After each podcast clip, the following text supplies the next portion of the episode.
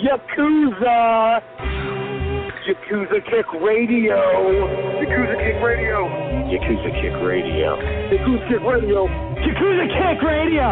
Yakuza Kick Radio. The Yakuza Kick Radio. This is the bulldozer Matt Tremont. And if there's one place to listen to on the internet every Thursday, 9 p.m., Yakuza Kick Radio. Tremont says so. Who wants some? God help us, Jesus! God and baby, Jesus help us! Ladies and gentlemen of fucking America, this is Danny Havoc, and you have been listening to, or possibly are intending to listen to, the Yakuza Kick fucking radio. Fucking, yeah, Yakuza Kick radio. Hell fucking yeah! My name is Justice Payne, and you are listening to Yakuza Kick Radio. Your company that comes on Thursday night in California. This is a brotherhood, and we all stick together.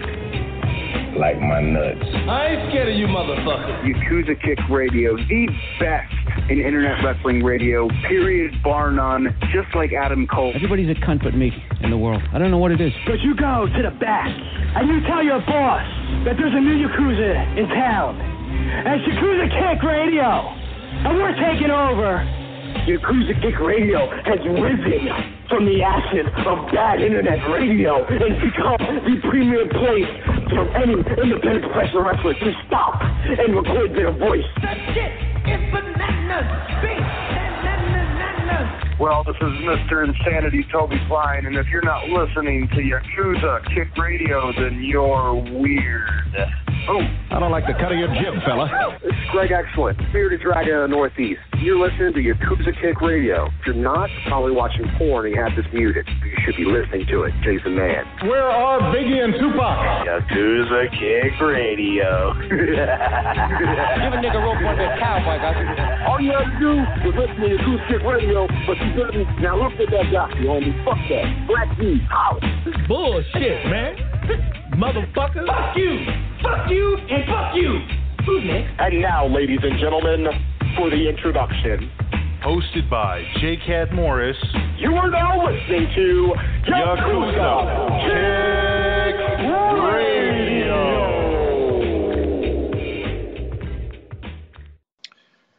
Welcome to Yakuza Kick Radio. I'm your host, J. Cat Morris, back at this motherfucker again. So, I guess, you know, best way to get back into this is to get back into the same personal shit I was talking about last week uh, and let you know what's going on with me and all this. So, you know, um, doing slightly better mentally. You know, I, I I have those those waves like most people have. You know, you struggle with some things, and if you're strong enough, you usually have your upswing. Not saying that people are stuck down or weak or anything like that. Just saying that um, that's at least the way that I operate. I get really low, um, and then I'm able to rebound off of it. And a lot of the other shit that was crumbling me on those off days, I'm able to endure. You know, it's like you can only tolerate so much before the bottom really falls out, and then you gotta kind of start building again. So, doing a little better, although not everything has gone better. Um, so I'd mentioned, you know, I was force feeding a cat at work who had diabetes and stopped eating, and his liver was failing because he was stopping eating. I was force feeding my chicken at home because I felt um, my flock may have Marek's disease. And um, so to report on those things, the cat at work is thriving. His blood work is now where his liver is rebounded. He's doing really well. He's getting way more aggressive with me because that's who he was before he didn't feel good. You know, he when when he started not feeling good, he was like a dish rag. I could carry him around, do whatever, but that wasn't Hopper, you know. So I knew when I got to the better side of things with Hopper, Hopper was going to get a little bit more aggressive again. So he's back to his old self for the most part. I'm still able to get everything I need to get done with him, but he's back to eating on his own. Um, I had been force feeding him, um, even going up there on my day off and force feeding him and giving him fluids and giving him his medication, his insulin, his everything. So, um, you know, I've been doing a lot for him, and I'm I'm back on track with him. So, uh, the diabetes is something we're going to have to keep dealing with. Um, but there's different things that I could sway and hopefully get him in a good position, um, even having the diabetes. So, um, good on his end. Um, on the end of my my check-in, Cluck Hogan, unfortunately, um, she passed the other day. Uh, it was very upsetting because you know I've never dealt with this Marek's disease as far as treatment, and um, I went by the book for you know the way that I was going to treat it. They say sometimes they make it, sometimes they don't. Clearly, wasn't anything that I did wrong. And the way the way I could tell you that for sure is because when I first started treating her, I had her locked in the cage, and uh, you know kept her isolated in there. And um, I was force feeding her first with a syringe, um, just to give you like a brief like how you're gonna have to force feed a chicken if you do. Um, the way that their throat works, there's a little hole on the bottom of their their throat, um, right maybe like two inches down, like from the tip of the beak, about two inches from the tip of the beak. So like right at the back of the mouth, you know, throat, like towards the downwards. That's their airway. So they have a way of blocking that when they're eating. But if you're forcing something down there, they may not react the same way to block it as they normally do when they eat. So you have to make sure not to shoot any kind of food into their airway, you know, into their lungs, because then they're going to aspirate and die. So um, you have to get it up and over, and then you could shoot anything down there, and it goes right down into their crop, and uh, it'll digest, start digestion from there. So I started out with a syringe, and then um, and also I started her on pain medication she was on an anti-inflammatory, which helps you know get them get their legs back together. But her head was like she was just like flopping over, like her head would just lay like flat, and and she'd have a hard time picking it up. You can kind of encourage her to like if you held it up, she could hold it up for a little while once you got it up there. But she wasn't eating, she wasn't doing anything else. Um, she became more responsive, so she was holding her head up a lot, lot better um, by the end, I'm telling you, the day before, uh, and even that morning, when I went in there, she was sleeping like a normal chicken. Like she would tuck her head into her feathers, like they kind of turned their head backwards and just like tuck their head into their feathers like a pillow. And she was doing that, which she never did initially. And she had gotten way more um, mobile. She wasn't getting around still because her legs weren't working just yet, but her feet were spreading out like she was standing better on her feet without fully standing. Because at first her her little um, hands were just like clenched. You know her feet were just clenched. So she couldn't even open them if she wanted to because that's just like the position she was stuck in. So she kept getting stronger and stronger and closer to being just like full chicken. Um, so we went from that um, the syringe to uh, a feeding tube because then i was able to use a giant syringe put that feeding tube all the way down and then just pump the food into her. I was getting a ton of food in her. She got so strong, and this was like towards the end where um, I, I got at least four days of the feeding tube going in her, and she was, I mean, just thriving. Where I was like, man, she's going to be standing soon. And we went in to do it the other night, and she was just dead. So you know, we we did everything we could for that that condition, and you know, I felt like we we definitely gave her a shot at beating it and unfortunately she didn't, and it's it's heartbreaking. I'm not, at least for now, I'm not going to add to my flock. I'm going to just continue to try to stay on top of the health of everybody and uh, you know try to keep everybody right. It's just it's heartbreaking losing them, and if I think that there's something that is in there that could affect more birds, I'm not going to add new birds to the flock. I also got um an antiviral, act, antibacterial um, cleaner, so I'm going to like clean clean my pen out w- with this special stuff that's supposed to kill like all sorts of different things that your average disinfectant doesn't. So um, just you know, just extra measures. I can just keep taking extra measures. Everything I think of or find out, I, I try to apply. So that's what's going on there. Um, my friend Bruce, um, I had talked about uh, him being arrested on cold case murder last week. Um, so I'm still not, you know, sold one way or another. Um, I'm right now. I'm gonna go on um, innocent and proven until proven guilty, um, based on a, a, bunch of other things that I learned, you know, via talking to Maria directly. Um, she's been doing a lot of research and a lot of um, kind of detective work. You know, she's been forced to, in order to save her husband, because she truly believes that he didn't do this, and that that very well, you know, could be the case, and and that's how I'm treating it because this dude was definitely my, my friend. No no maybes about it. So just just the extra things that I have learned. Um, he has a half brother, and again, like the DNA was supposedly a close match, not um, not like a, an exact match. He has a half brother that lived right in that area. Actually, lived within the same um, set of apartment buildings as the girl who was murdered. So there's like three buildings. She lived in one of them, and this this other guy, the the the half brother, he lived in one of those too. This guy's had like you know kicking out a police window, fucking like a bunch of charges and shit over the years, and been kind of like a loose cannon, like getting into shit, getting drunk, getting all fucked up. Um, I think he has a court date coming soon for something. Um, there's a chance that that's that's who who they're actually looking for, and you know the way that uh it went just has them thinking, oh, we got our guy, but may not be the case. Um, also, um, as far as him running, he didn't really run. I mean, he technically by the police, you know, he didn't come to them or he didn't stay in there and wait.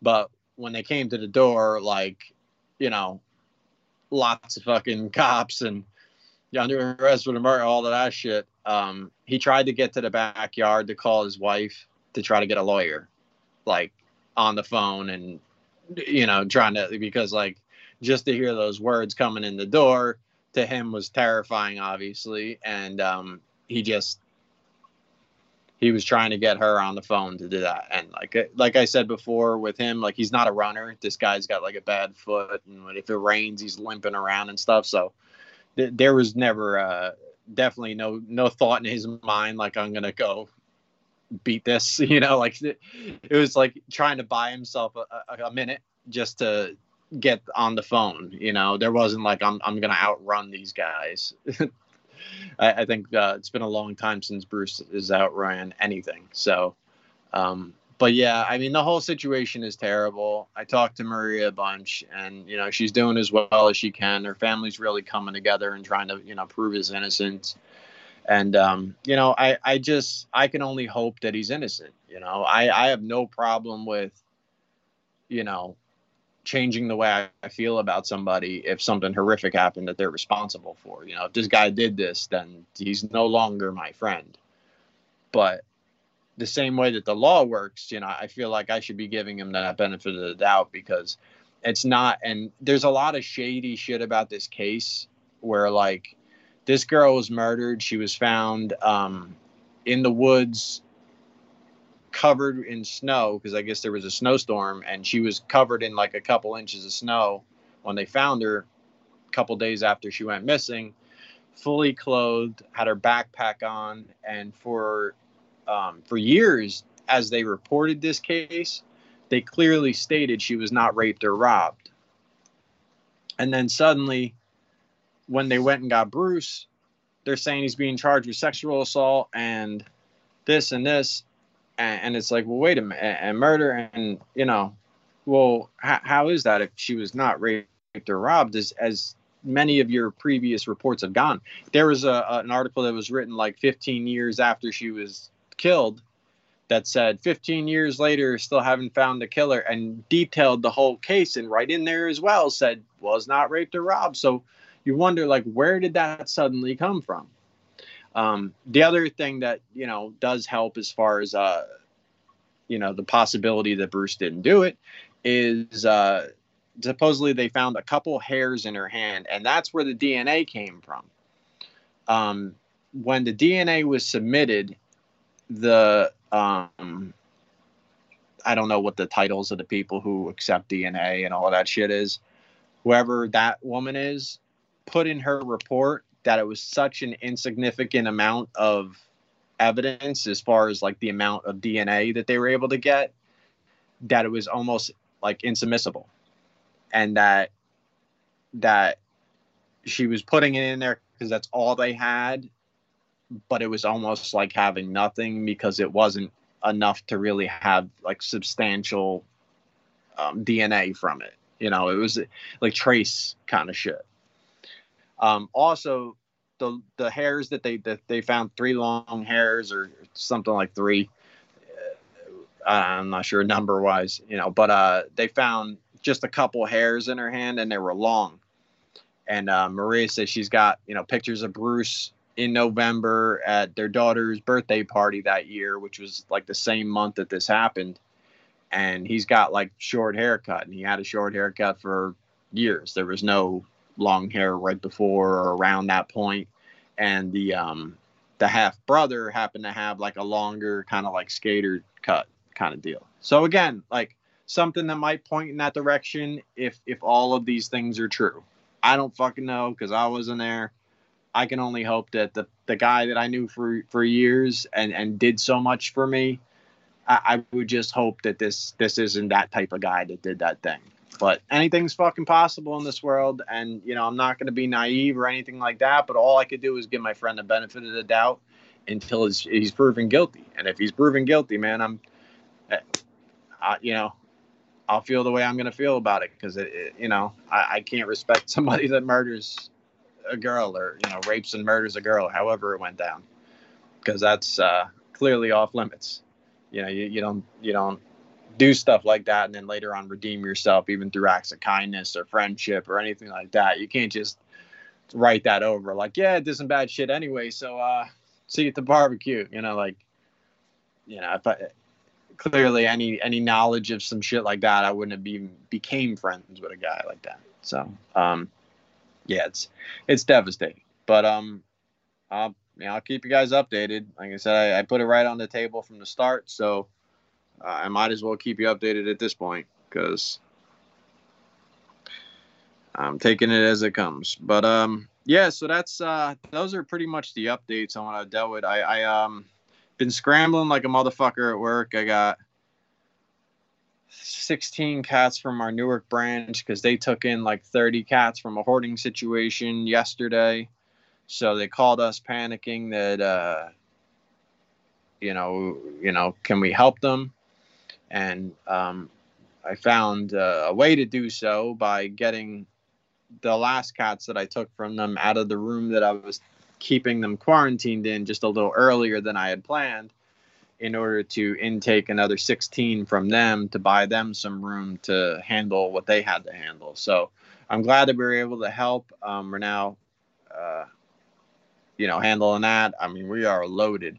Um, if anybody's in the area, anybody has any kind of, um, you know, connections or anyone that's that's in the area of where I I do this show, um, go up to Popcorn Park, adopt a cat. I mean, we are loaded and anything you could possibly want, we pretty much have. I mean, may not be every single color or every single um, classification that way. Like I want an orange long hair. Maybe we don't have exactly that at the moment.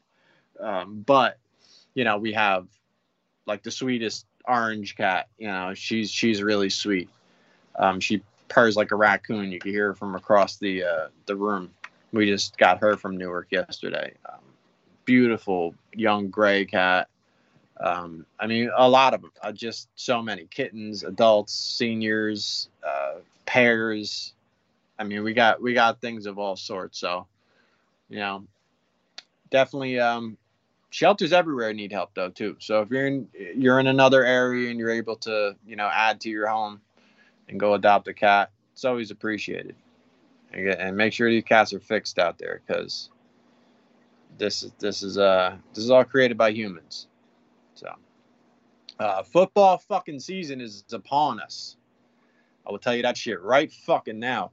Last night I was deadlifting at fucking 10:30 at night because fucking football season had begun, and I was at halftime, and the fucking Cowboys were hanging with the fucking Bucs because the Bucs looked like hot garbage last night. Tommy, but you know what it is though? Tommy fucking starts out looking shaky where you go like i don't know maybe he doesn't have it any and by the end of the season he's like untouchable. That's just that's the way brady does. I, I forget which year it was. It was a couple years back but it was I think the last one he won with the Patriots. That year when they started, he was getting fucking destroyed back there. That offensive line was just letting them in, and he was getting fucking killed. And I was like, dude, it sucks to see Tom like going out like this, where like the end of his career is gonna be just getting rocked in the backfield. And they turned that fucking season around and won the Super Bowl, and was like, I, I can't even believe the season started with me going like, why is this guy doing this to himself? And at the end of the season, you're like, oh, this is why, because he just won another fucking Super Bowl. You know, um, so I'm not gonna sleep on dude, and I'm not gonna pretend like this is the way it'll go all year because I know motherfucking well it's not. And they still got the win. So take that as what it, it, was an ugly game. It was all that, but you still logged that as one and zero. So it's not even like, oh, well, hopefully they rebound because as long as they scrape them out, they're good. But they're going to hit a way more dominant stretch. His connection with Gronk is still ridiculous. Uh, Gronk was just catching balls that they couldn't fucking stop him. They he, he was he was acting like young Gronk, like sitting right in the middle, just fucking catching the ball, taking a hit. You know, the other guy's got to come in to help tackle. Like forget it. It's fucking crazy. But um, that dude that got hurt, I saw that shit. Um, fuck's his name? Like Hayward Bay or some shit. He's got a hyphenated name. I don't know why they do that, but um, he fucking he. I seen the way his arm flailed out after he he made a hit. I think he made the hit, and the way his fucking like arm spun, it was like if you were like opening the refrigerator door, but your arm kept going. You know what I mean? Like, and it, it just like the forearm swung to the outside, and I was like, oh, it's not supposed to be in that position because you really can't open your arm any further that way. You can't really get like side to side, you know? So, uh, it was, uh, yeah, it was ugly, and I knew it. And then today, now I'm seeing like clips and video pictures and shit, like his bone came out or some shit. Like, yeah, fuck all that. Um, so I don't know that that could very well affect their defense too, because you know you start losing guys like that, you got to compensate for that if that becomes a weak spot on that field. You know, we'll see what happens. But I I'm just so fucking hyped that football season is back. It, it, that's like the fucking greatest thing. All right, let's see what other topics I got here. Um, so AEW did a show on Sunday. Uh, they debuted CM Punk, Bryan Danielson, uh, Ruby Soho, which is uh, Ruby Riott, I guess, uh, Adam Cole, Suzuki.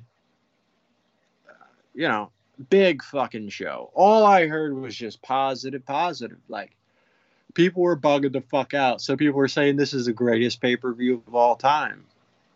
You know, uh, some people were saying, which you know, I I don't know, like I don't know. I don't know if if I'd call it that, but again, I didn't even watch it, so I, I can't even tell you like where I'd rank it because I, I didn't watch it. But I can tell you from everything I heard, it sounded fantastic. It sounded exactly what you want. Lots of su- surprises on top of shit that you thought it was to happen that that exceeded expectations or lived up to expectations because when you put that much good shit on a card if all those things wind up being exactly what you hope they would be fucking the fans are, are over the moon about it. You know and, and adding the, the, the guys that they've been adding it's just you, you can't not be competition at that point which you know yeah wcw was competition for a minute until vince just crushed them so to not give them credit for what they're doing is kind of crazy. Um, this brings me to my next topic. Brian um, Picard. Uh, see, this is the, this is the weird part when I when stuff like this happens. I gotta explain to you who they are because no one knows who the fuck I'm talking about. So, Brian was a guy who worked with CZW back in the early goings of CZW. Uh, he wrestled under the name Atticus, Atticus Reigns. Um, no one will remember that because it was very not memorable. Um, nothing he did in, in wrestling has been relevant as far as I'm concerned. Um, so he was. Uh, I'll go back to his history in a minute, but I'm just going to give you the quick rundown of you know who he is and who he is to me and all that. Um, so, you know, I started attending CZW in 2001. So clearly, he had seen me around quite a bit. Um, at some point, and I don't really remember exactly when or how we we started talking, but we started just kind of chatting, and you know, whether at a show at the shows we would talk, um, and then you know we got into the you know friendship online type thing, and he was always so supportive of like all the things that I've done. Um, you know, he was one of the people that would you know would reach out to me when I was shit faced and losing my mind online and all that, and you know acting like a fucking idiot. And uh, you know, and then when I when I got sober, he was like, you know, so like proud and you know the dude was you know really connected to all the things that I was doing personally. He was always very supportive of the things I do with animals, and um, I I don't know like you know you you have a handful of people on the Facebook that they probably would be your friends if they were close enough. I see this the thing is like for the most part I, I don't have fucking friends. I consider myself not to have friends. Now I have people that are online and and and you know I have connections with even my man Shaheen. You know, like great dude, and if we were closer, we'd hang out all the fucking time because you know we vibe and all that. But the way that it translates to my life is, you know, we we talk online and this and this, but you know his life goes the way his life goes and mine goes the way it goes. But you know when you have like regular friends, like you're, you know, you're you're hey, you know, what are you doing later and that type of shit, which you know, isn't either one of our faults. I'm not saying that, you know, he's, he's not a good friend because we don't hang out. It's just long distance. It's a different thing, you know what I mean? So it doesn't doesn't strike me the same way like friend friend would it like if you hung out. You know. So I'm just saying like um there's a handful of people that I would consider like the type of people that I would be friends with if I was close enough to be friends with. So many people on Facebook are just fucking acquaintances, and half the motherfuckers don't even know you exist. They're just on your list, and you just just another fucking number next to the word friend on on the thing. But you don't interact with them. You don't, you know, there's nothing. But there's your people who you talk to regularly, and again, like like uh, you know, Shaheen G's, um, Sozio, uh, my man Paul, uh, Jeff. I mean, th- I mean, there's a lot of cats that I talk to online on a regular basis that I that I really like a- as a person. You know what I mean? And Brian was one of those. Brian was one of those 100%. And this is why it's kind of tough to have to go this route, but it is what it is because – I've gotten to the point where I'm just fucking too tired of fake shit. I can't I can't fucking bite my tongue while someone's just completely hypocritical or, or just doing some complete clown shit. And I don't give a fuck who you are anymore because as I said, I don't see you in regular life any fucking way. So what are we gonna stop fucking hanging out if I'm honest with you and you can't handle it?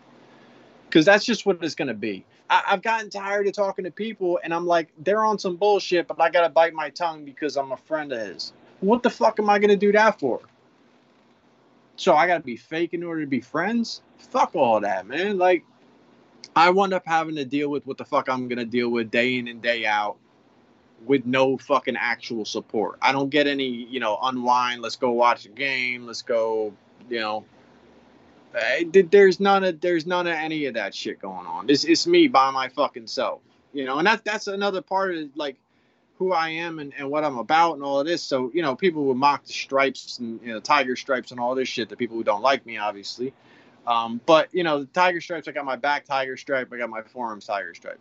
Number one, I'm a cat person through and through, and that was my way of, of conveying that. But why I've, I've, I've been drawn towards tigers. Not only are they a beautiful animal, but their way of life is very solo, very um, you know, you, you just you got to go rogue. They they they're solo hunters. That's kind of how they roll.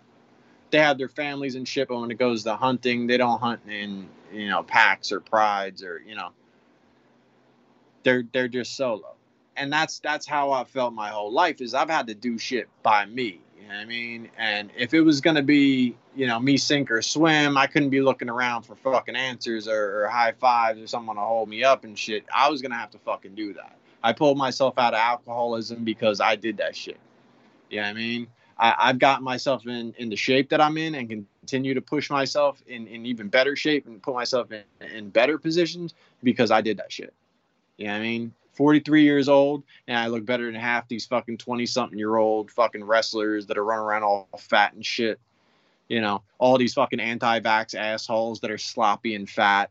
I look better than these motherfuckers. Like, you know, and we'll talk more about them in a bit. Um, they're not all fat and there's a there's a difference but yeah um so you know all the shit that i i take responsibility for my actions as well as knowing that i have to take responsibility for my outcome for what i do and and what i put forth you know what i do with cats. Again that that's me. Like so many times it's like if it wasn't for me being where i was that cat wouldn't have lived or that cat wouldn't have gotten a chance or um, wouldn't have been looked in the same positive light that it wound up being looked at in and been adopted based on the way it was being portrayed and my understanding of that cat presented it with that opportunity because I've seen other people misunderstand this the, the very same cat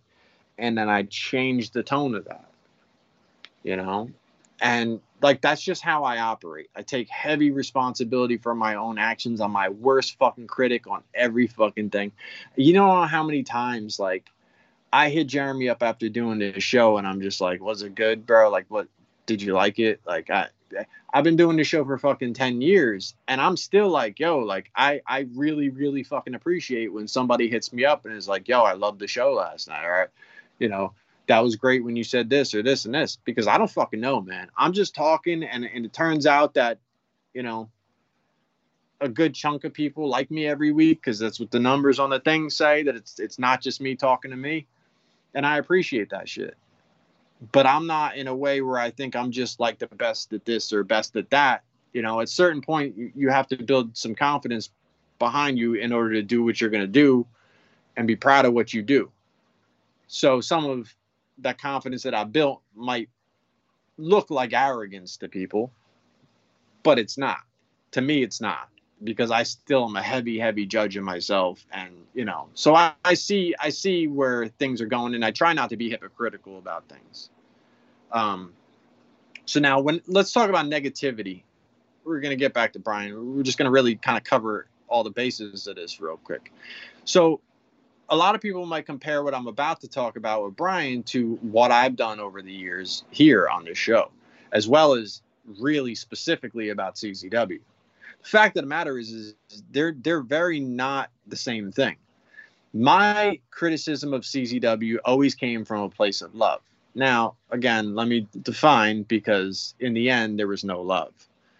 CZW was something that was very, very, very special to me. And when Zandig was running that company, it had a very outlawish vibe. You felt like, um, you know, you were part of something underground, kind of. You know, obviously, you still hoped it thrived and and blew up. And you love to see Cage of Death packed and Best of the Best packed, even though it hate it sucked to sit there because you know you get these jerk offs that can't handle their alcohol. I mean, I was one of them, but I was a regular, you know. Yeah, I knew people that didn't know what the fuck they were doing, uh, and uh, they uh, they would pack the joint. They would get real sloppy and shit. And even back in the days where everybody was smoking in the building, there would be just cigarette smoke was heavy as fuck in there. But um, but yeah, like, I it was something special to me. So when DJ took it over, you know, CZW still clung to parts of what made them special, but they they degraded. They they continued to go backwards and and really go in the wrong direction. And the thing was, is along the way, I would call them out on their shit. And multiple times I had DJ on the on the show for hours. And um, he would always just like politician his way through shit. He would talk down to you like you don't really know all the things that go on, and uh, well, we've tried some things, but you don't know, like it's not the way it works. And he would just try to like big league you, like ah, running a company isn't so, you know, and and he just he tried to act like too smart for you, which he's DJ Hyde. DJ Hyde's not too smart for fucking anybody. They, they you know, I I got a fucking shelter full of animals that are smarter than DJ Hyde. So for him to talk to you like that, you, just you listen and go like, hmm, all right, yeah. So um, but yeah, he um he would always kind of be condescending about shit where like he just knew better he had some kind of vision that he it was very unproven because the only thing that ever worked was kind of going with the blueprint of what brought CZW to the dance to begin with. So as he continued to insult my intelligence as a fan and just drag that company in the wrong direction for the sake of being Sami Callihan's friend, for the sake of being Drake's friend, that's why DJ would do everything he did was because he tried to be in with these guys so bad that he would just let them run the show and really depended on how they felt like running the show or which one of their friends could show up on whether you got a good show or not. So it just really turned into just garbage. And um, that's that's just what it is with him now, you know, because he, he was never built to do that shit. So my constant attack on CZW was wishing it was at least the same vibe of what it used to be, at least the same direction of what it used to be, because it used to have somewhat of its own brand in mind. It didn't just have like, okay, you came in from Ohio.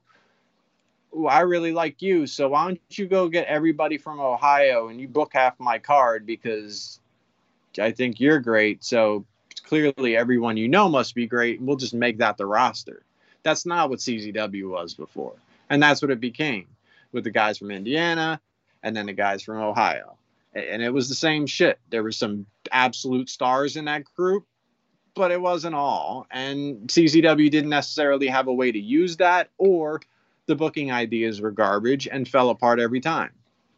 So they continually did shit that made me want to fucking rip it apart because they were already condescending about knowing what they were doing so well that it put a chip on my shoulder where it's like I'm gonna fucking talk about every time that you don't know what the fuck you're doing. And time and time again, uh, they would prove me right.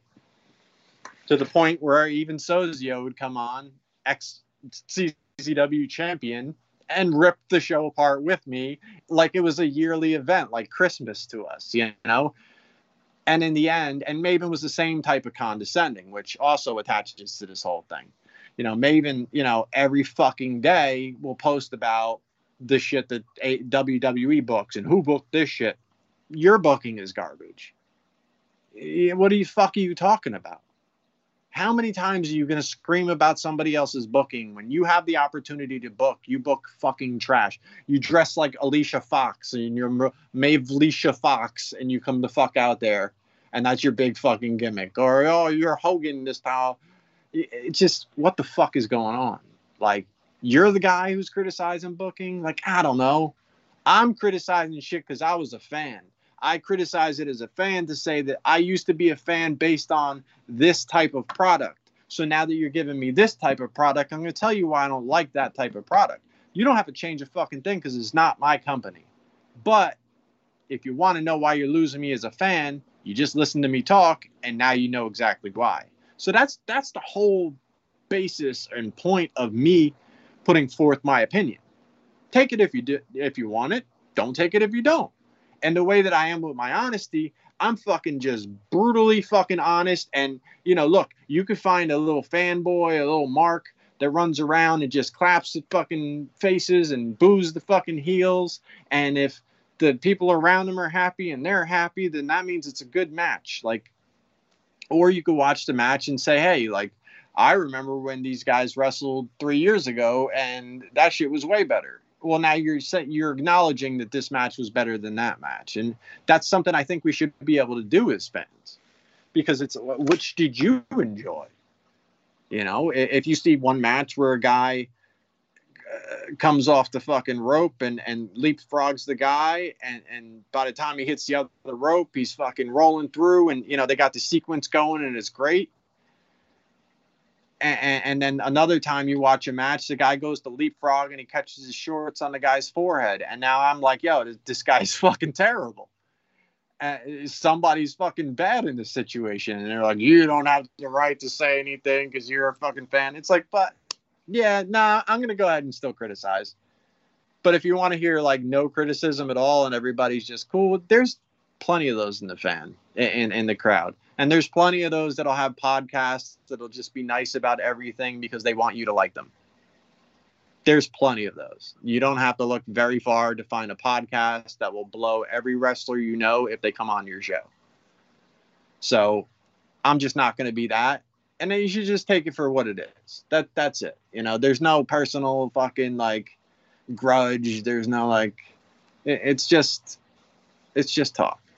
But um, so Brian, back to Brian. Now that we've distinguished what I do, and th- th- that's the only that's my basis on it. Brian doesn't like Brett Lauderdale. Brian doesn't like Joey Janela. Um, the reasons behind those, for the most part, is Brett and CZW don't get along. Also, you know, Brett Maven don't get along. So um, Brian, with his, you know, past, he his CZW past, as as it were, um, he uh, doesn't like Brett on on behalf of of that. Now, I'll be the first to tell you I can't stand Brett. I can't stand Danny Demanto. I don't I don't like these people, you know. And um but I can tell you if fuck the same way that I could tell you like, yo, uh, I was fucking wishing death on DMX long before he died. But I could also tell you that those fucking those early albums I mean the the, the first two albums were unstoppable. You know, absolute classics, absolute legend. Love that those fucking albums, and I rock them. Still rock them. But as a person, I ain't have any respect for for him. He tortured dogs. Dogs died at his fucking hands. Dogs suffered because of him. So I, I'm sorry. That's my priorities, and that's how I feel about the dude as a person. But that doesn't mean if he puts out a dope ass fucking album, clearly that's all behind him. But um, if he put out a dope ass album, I'm gonna call it that. Just like if Brett puts out a dope ass product, I'm gonna call it that. If Danny Demanto puts on a great fucking show, I'm gonna call it that. You know? And that's that's just that's honesty. That's fucking that's that's um not being biased, really. You know what I mean? Like I'll throw my jabs in there because I want to make sure you, you don't think I changed my mind about this person. But if the match is good, the match is good. If you just go in and be like, I don't like them, so the match sucks. Well, they didn't even start wrestling yet, so now your opinion's not valid. It's just not fucking valid. So that was his way of watching AEW was reading what happened online for the most part because I don't think he even really watched it. He definitely didn't watch the pay per view that he spent fucking three days criticizing. At first, you know, he, he was talking, he, he was consistently, and th- this is what him and Maven both do the same shit. Every single day, I haven't been friends with Maven for a while, but um, every single day or every time a wrestling show is on, all you got to do is just be on Facebook and you'd be like, oh, there must be AEW on because this dude's complaining about it every single day that it's on. And you know, it'll just be like petty shit. So his his first complaint was some shit about like um well, yeah, they blew all of their good shit on the pay-per-view. That sounds like they did really good last night, meaning like he didn't watch the shit. It sounds like they really did uh, a great show, but I think they just let too much out at once. So like now they'll you know they'll fizzle out after that, it, or something like that. And uh, that CZW once did too much, they they gave the fans too much too soon or some shit like that. But you know, even with CZW or even with WWE, look at what they do. they have more or less quarterly pay per views that matter matter. They tried to make some of the other pay per views a little bit better and and um, have a following to them, but they don't they don't spotlight those like they do uh, you know, Royal Rumble, WrestleMania, SummerSlam. You know, they don't they don't spotlight them the same way. Those are like the big one, you know, the four. So Survivor Series, isn't that the fourth one? I think. Um, but uh you know, so that, that's kind of the way wrestling goes. That's not even just like, oh, AEW's fucking up. So that was like his first criticism. And then the the next day he was like, AEW shouldn't have four pay per views a year. They should have more so they could spread it out or, or, or, some shit like this. And I'm like, so wait a minute. First, you're saying they can't top the show they just did because they put too much good shit on one show. And then you're following that by saying they should have more shows which obviously would make it harder to top that because it would be there would be more to put out. There would be, uh, you know, you're stacking the odds against yourself. How can you have one show that's better than 11 shows? You, you know, like now you have 11 shows to fill in if you're doing a monthly.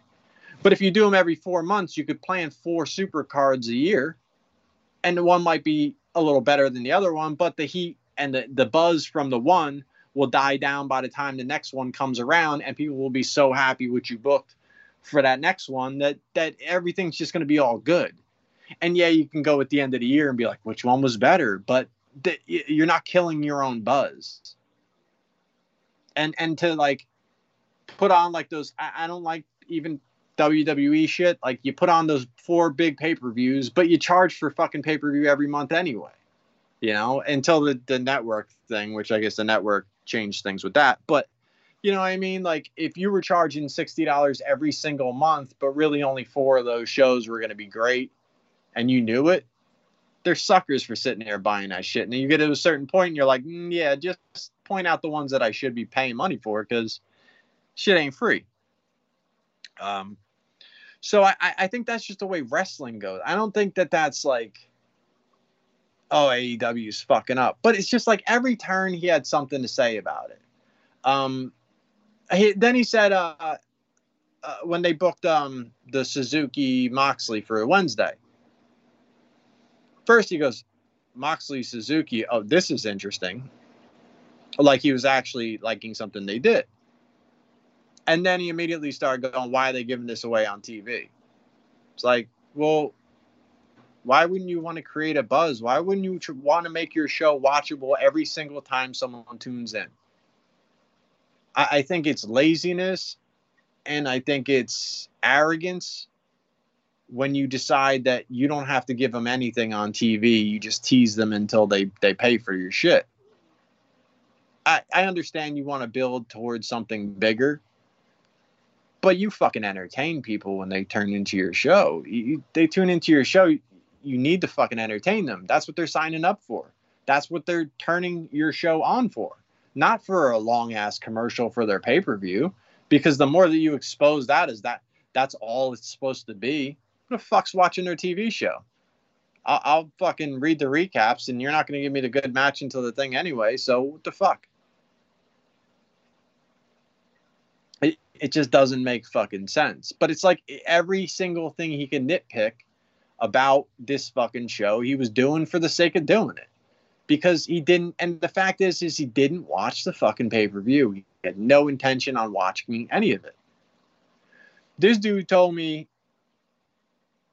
oh yeah like because he had a long time grudge he still has a grudge against cm punk because cm punk didn't work out in czw cm punk didn't work out in czw because he was up against Justice Pain. He was in a building with John Zandig, who wasn't impressed about anybody who did anything any fucking where.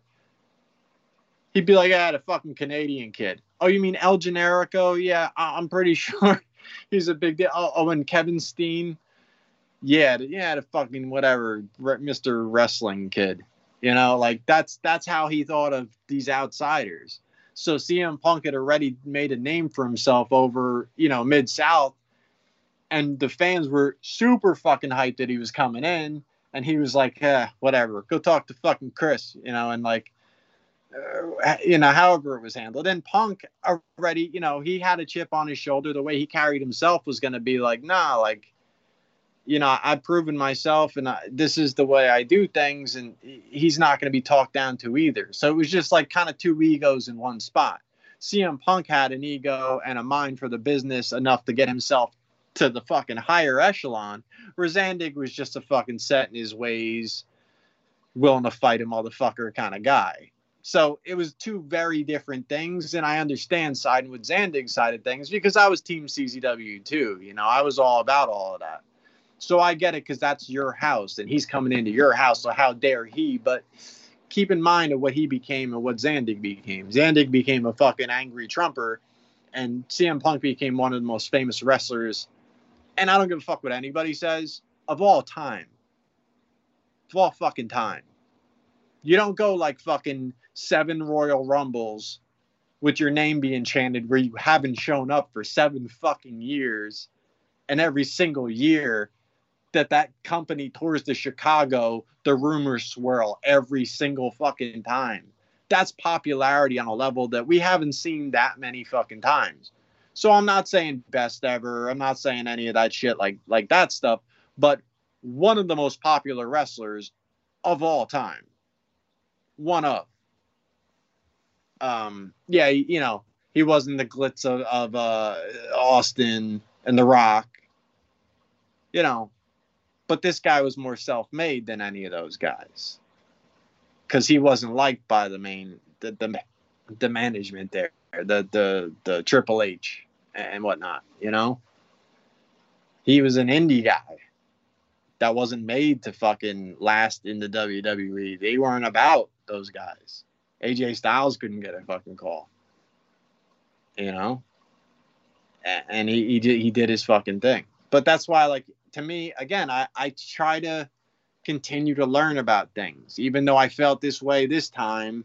At the time, I'm sure I was like, ah, oh, CM Punk's a dick or whatever. But then I, I started watching him, him work in ROH, and I'm like, this clearly wasn't his fault because he's working great fucking matches with this guy and with this guy. He's having this long program with Raven, and like, why would Raven have you know matches with this guy that's so unprofessional? Like, you know, he's been around long enough where he would take offense to that type of unprofessionalism. If that guy was a dickhead backstage or wasn't willing to go over anything or anything, then then how would Raven handle that shit? I don't think he'd be so tolerant to it. And, and you know, the list goes on of the guys that he was working, the, the American Dragons, the you know, everybody. So homicide, you know, the list goes on and on so he kind of proved himself in in my book. You know, he, he was over there killing it.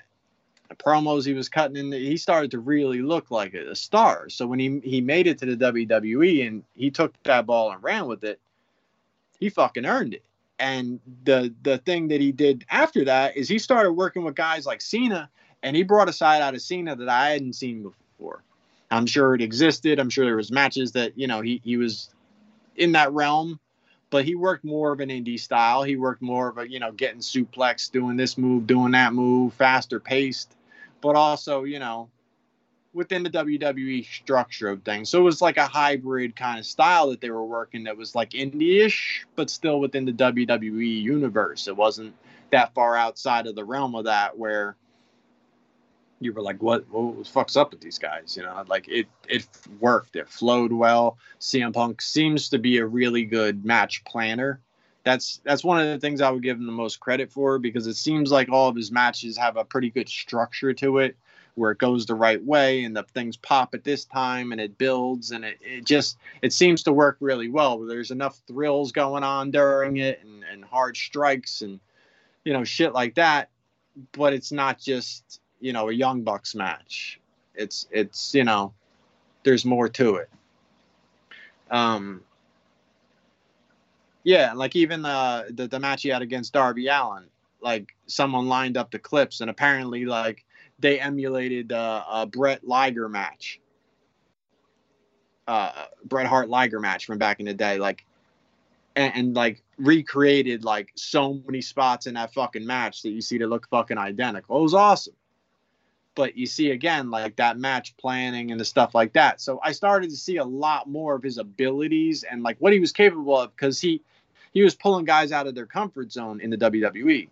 So to me, I learned more about CM Punk, kind of like ring general dude in WWE than I did Ring of Honor because he was just another indie guy that was cutting some bomb promos and keeping up and doing the shit with Raven and all that.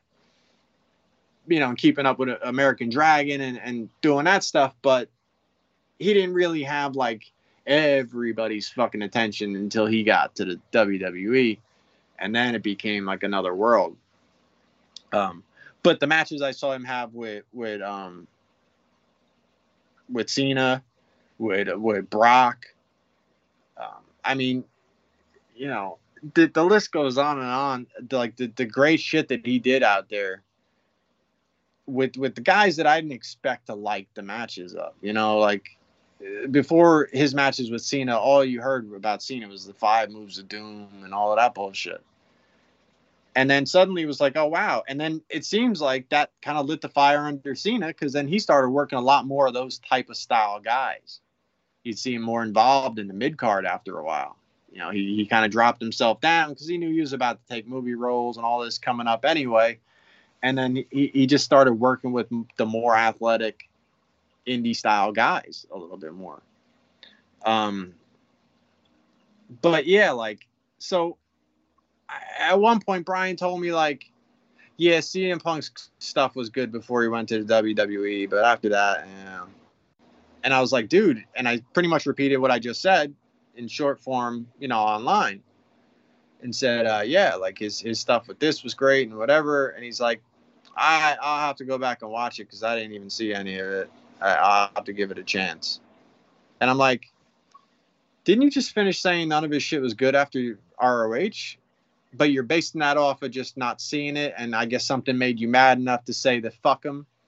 So then you just weren't gonna even watch his shit because maybe you were bitter. Uh, you know, the CZW shit didn't go well, and now he's on a higher platform, and who who is he to deserve this? Because he he disrespected this or that, you know. And I like Justice Pain, but like you know, th- that dude was notoriously bad by all wrestlers' account for the most part uh, wrestlers outside of CZW that you know were the home fed guys that were used to wrestling Justice Pain, people that came in that were just wrestlers and toured everywhere and then stopped by and wrestled him were like, mm, he's he's not so good. You know, and again, I liked him and everything, but if we're basing our opinion on CM Punk based on him wrestling Justice Pain, uh, probably a bad idea. I, I don't think that uh, we should blame him for that. You know, it wasn't a great match, but you know the the terrible fucking reaction or, or heat it got to it. I don't think it was deserving of that. They didn't gel, and it was what it was. It certainly wasn't anything you should be rewatching or seeking out. I mean, unless you want to, just based on what I'm saying now. But yeah, it, it just wasn't it wasn't great. You know, they didn't come together, and you know, I think a lot of that had to do with their communication backstage. But again, CM Punk kind of came into a hostile territory. He didn't come into a company. It was like, so glad to have you, dude. I've been a, been watching your stuff for a while. Like that's that's not Zandig. Zandig's like, yeah, whatever, kid. Yeah, they, they said you're good. Don't fucking don't let me down, or some shit like that. Like, he, he said some old cocky shit to him like that. Like, let's see if you're as good as they say you are. You know, like fuck, like, like he's got to show up and prove himself to John Zandig. like, come on, man. Again, look where he got and look where he got. So, um, Zandig got angry. Well, Zandig came back, jumped off a roof, broke his back, got angry, got all riled up about Trump, scared off fucking anybody who would do a documentary involving him and you know, that's it. Off into obscurity where like wrestlers don't want to deal with him, no one wants to deal with him, and he's just gone. And you know, it was so hard keeping the history of CZW alive to begin with, the old actual history of CZW. He, he just further fucking buried that shit. Because now you could be like Zandig, yeah. When when Zandig, and you're like, oh, isn't that that crazy Trump guy? Yeah, yeah. But before that, it just you know it complicates the story. So now it's like it takes you a while to drag someone back into that world, and they're like, yeah, he was he was crazy with that shit. He said something about the the, the is he a racist or uh and it's just like no no no. But i was saying in 2001 did this thing with no no not i'm not even talking about rock and rebel right now. I'm talking about all right that wasn't a good one. Let's go back to uh hmm, different show no rebel you know and they're like oh yeah this guy's dead too but never mind you know it's just it becomes harder and harder to to you know reminisce about CZW in a positive way because so much of it has been just marred. Um, yeah, so I, I don't know that again. I would uh, fault Punk for that, but but again, Brian Brian was a CZW wrestler. I'm I'm using that term very loosely. Um, from the clip that I saw, because I don't even think I saw a whole match, I, there was no talent, there was no potential, there was no anything. It was just that hack and slash bullshit. Take some death match shit, fire, barbed wire, whatever the fuck, and eventually, you know, take a pin to to basically nothing. You know, to no wrestling, no anything. You know, just brawling bullshit. And he made no name for himself. You know, he, he carried that Atticus shit for years. Calling himself that, putting it on Twitter or whatever the fuck else he's on. Vintage Atticus, uh, you know. Atticus Cogar came into the business, and within a year, everybody knew his fucking name. And, and there's not a chance you can say Atticus, and anyone is going to go like, "Oh, you mean Brian Picard from back in the day?" Like, no, no one's to say that shit unless you worked ring crew for CZW, no one's gonna go like, oh yeah, I know what you're talking about. So like that's that was just like just a failed venture. You know, um, the other failed ventures is his his attempts at promoting, and that's that's most of the reason that I have a problem with him commenting on shit that he doesn't give a fuck about because he's not really watching it, but he just wants them to fail. And the fact that they're doing good makes him mad because he doesn't like Janela, you know, and the other reason he doesn't like Janela is because Cornette doesn't like Janela, and Brian's old school, so he's like, well, Cornette says is right, and fuck Janela, and Janela doesn't like Maven, so you fuck Janela. But again, I said Maven's a clown.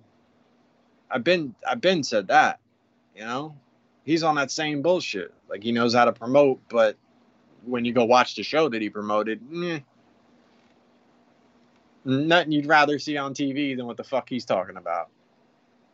So, uh, yeah, like to me, it's bullshit.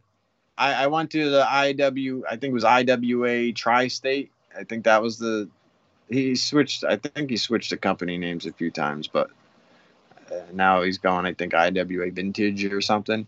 But the thing is, is like the show was terrible it was one of the worst shows I've ever attended. We left right before the main event because the main event wasn't going to be anything to write home about. It was Pondo versus somebody. I don't I don't remember. I don't even remember now because it, it was so long ago. But um, I remember Dom Montoya. This was obviously much closer to the event where Mike Vick did the shit with the dogs. Uh, Dom Montoya came out to Who Let the Dogs Out in a Mike Vick jersey. So that that was the cool idea on the show there. So that's that's the promoter that allowed that dumb shit. You know, some of the cheapest possible heel heat you could think of would having this guy do that shit based, you know, following real life shit like that. Like, cool, I'm a bad guy. Oh, how dare you have a Mike Vick jersey? Oh, when he's making fun of the dogs. Yeah, like it's it's just whack. It's it's cheap shit Dom Montoya was a fat fucking slob, just basic fucking wrestler, nothing that stood out. Shit like that was getting too much credit. Shit like who let the dogs out with a Vick jersey was getting too much fucking credit. Oh, he's such a great heel. Get the fuck out of here. He just that that's not a great heel. That that's not great. But um, but that you know that's the type of shit he was booking. John Zandig was actually there, and he actually left like a few matches before I left. He was like not not entertained at all. Every time you looked back, he he was falling asleep. He was there to, to support because he was friends with, with Brian. So um it was a terrible fucking show.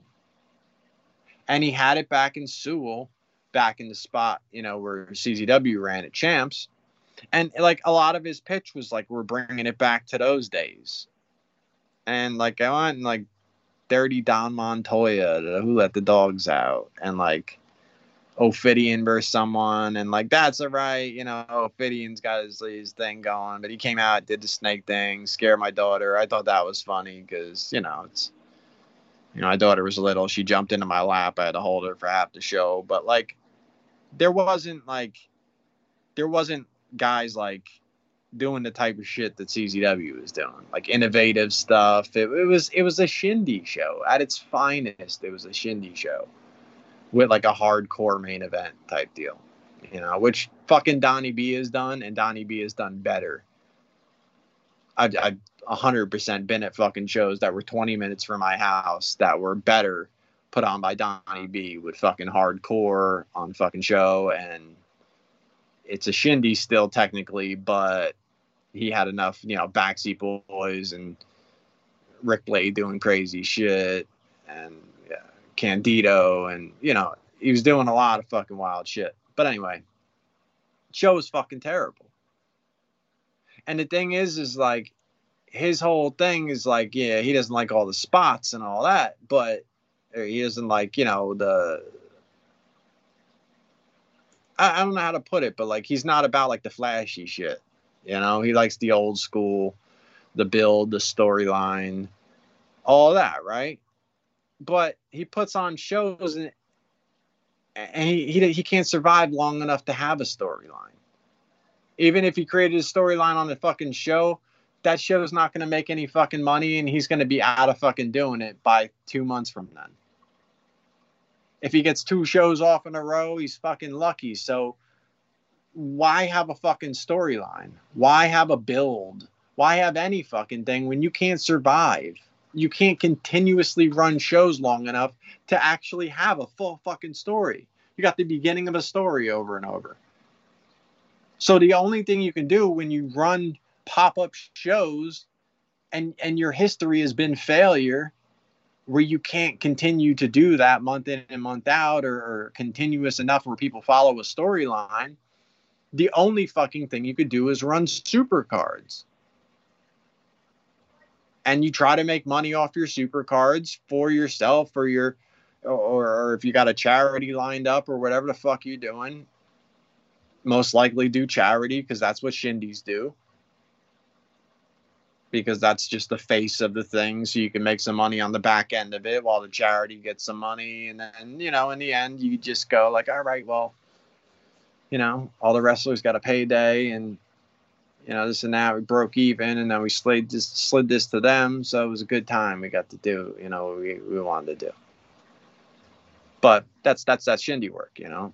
You guys aren't like legitimate competition for anybody. You're not gonna suddenly become big based off what you're doing. You're just like a carnival ride. And that's the thing is like my comparison for Brian commenting on fucking AEW, it's like it's like you've been running a rusty carnival ride for fucking 40 years.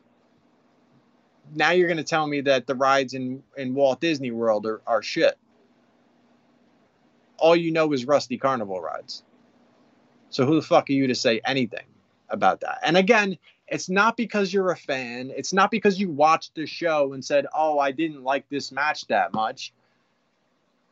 I thought it sucked when he did this. It looked really fake when he did this, or you know, uh, something about when he did that shit just made me, I, I don't know, I lost interest in the match after this happened.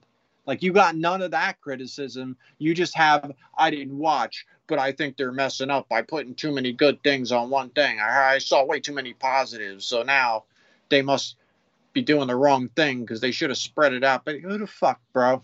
You, you can't, you can't criticize shit that you can't do, bro. Like, whatsoever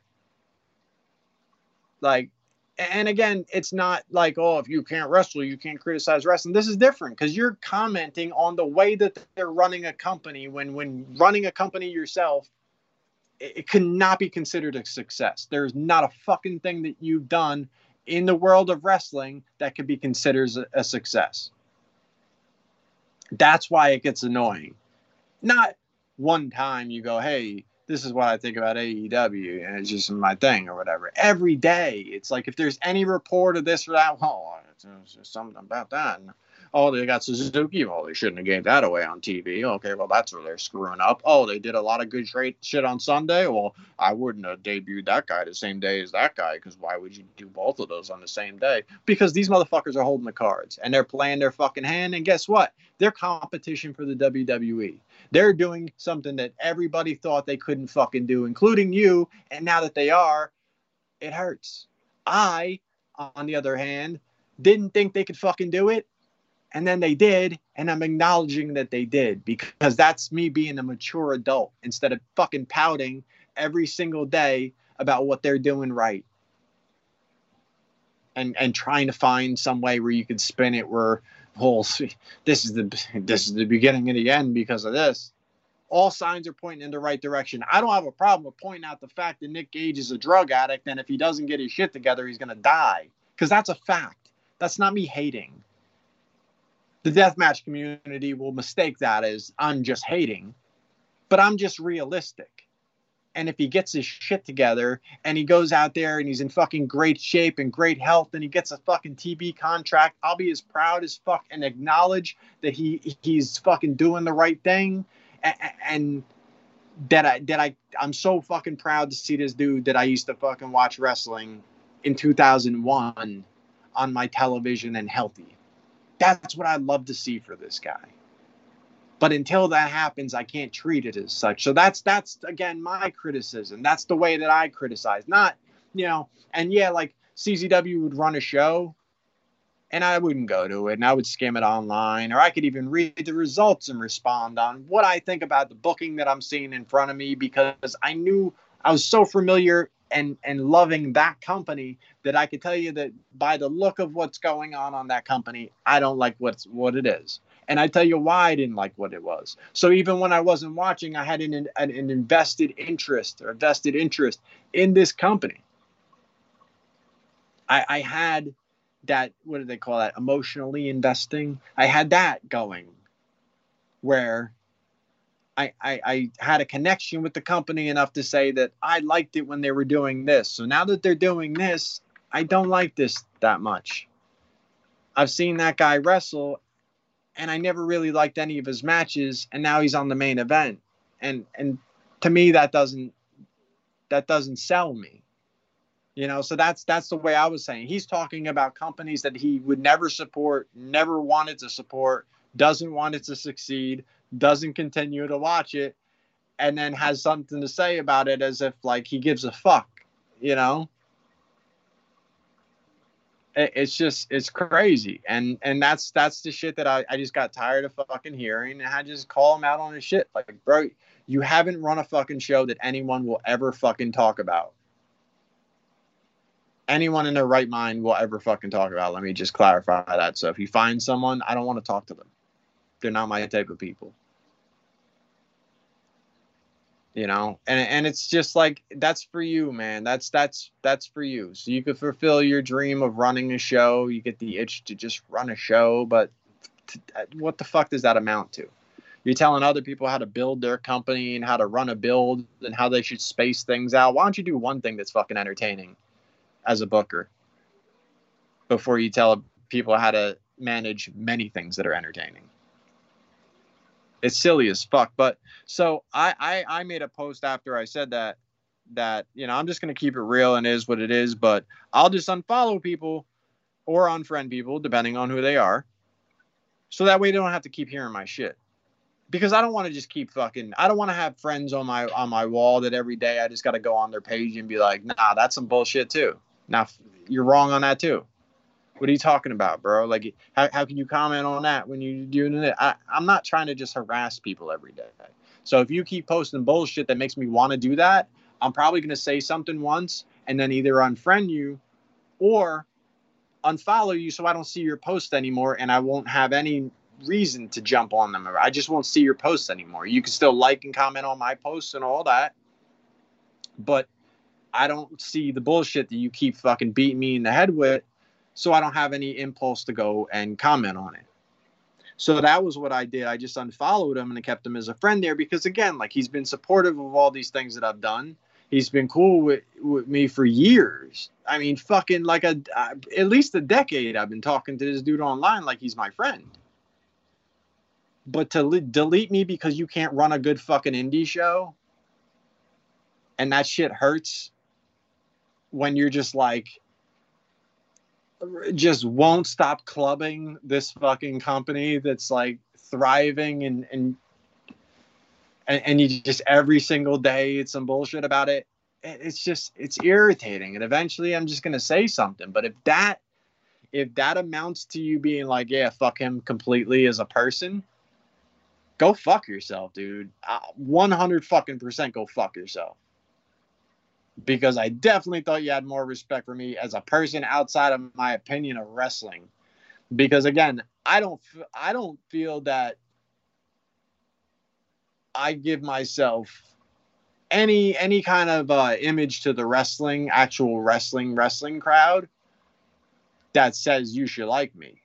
I don't think that I'm like a wrestling friendly kind of guy these days. So like if you don't like me because you're a diehard wrestling fan, I already understand why. I don't. You don't have to explain to me like, yo, uh, oh no, because the time you said, no, I'm sure I said some shit that you don't like. I'm positive of it because that's all, all I fucking do is say that this is why I don't fucking like this shit no more. This is why I stopped fucking following it. This is why I don't want to be around motherfuckers like these motherfuckers in the crowd or these motherfuckers in the crowd. So I know I'm hitting some of these people while I'm talking onto a podcast. So I'm positive that I'm if, if your problem with me has something to do with anything wrestling, I, I already know I'm good.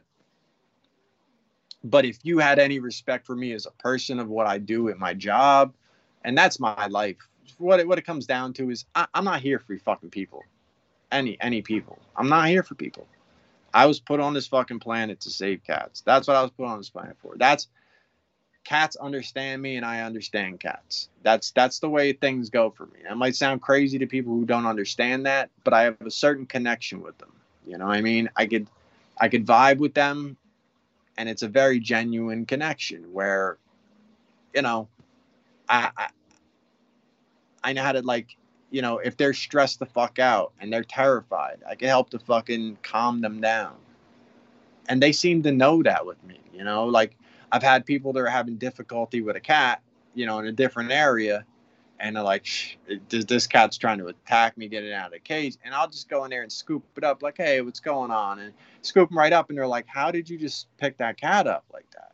And it's not always like that. You know, I got lots of scratches and, you know, I, I got, I get a lot of uh, damage, you know, and, uh,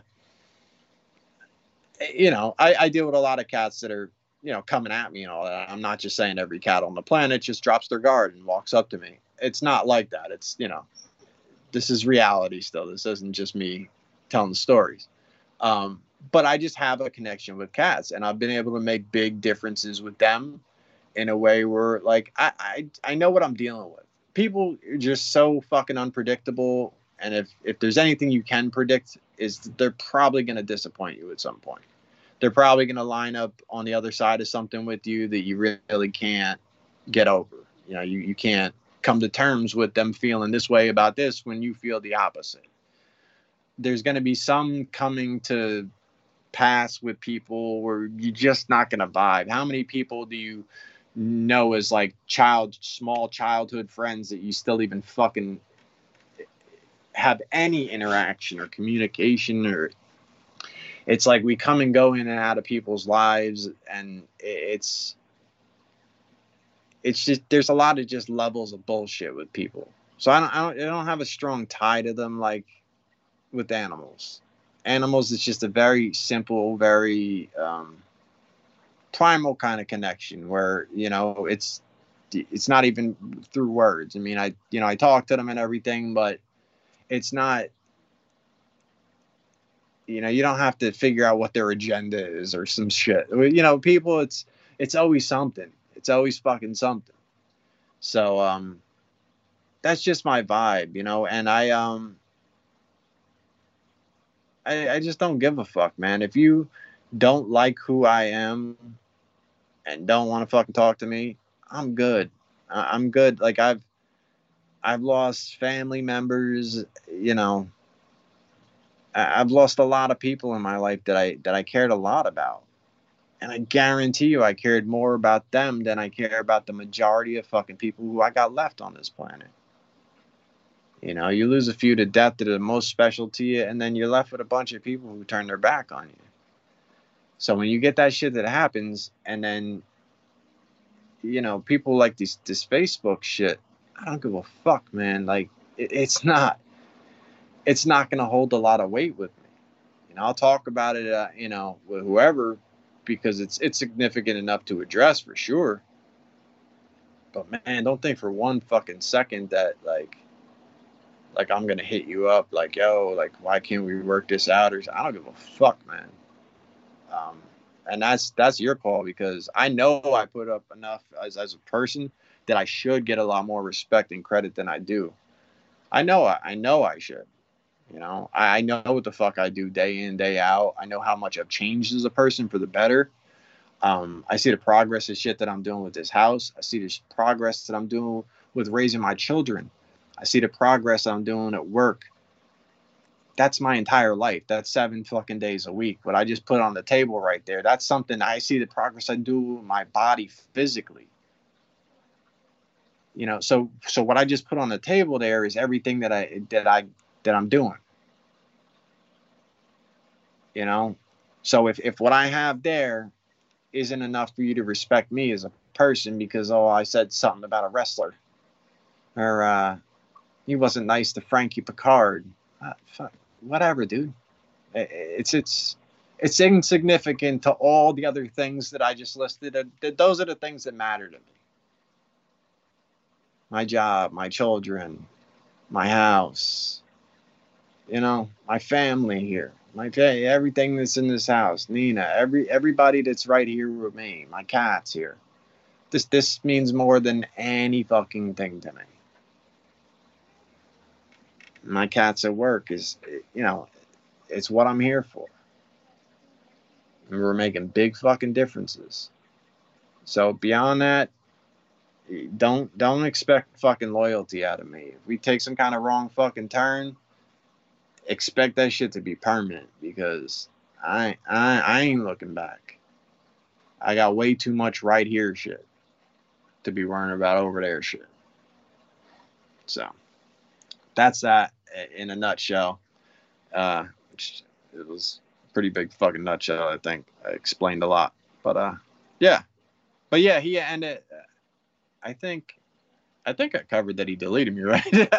I almost think I didn't even say those words, but yeah. So he he unfriended me over that shit. So that's that's why I said everything. But um,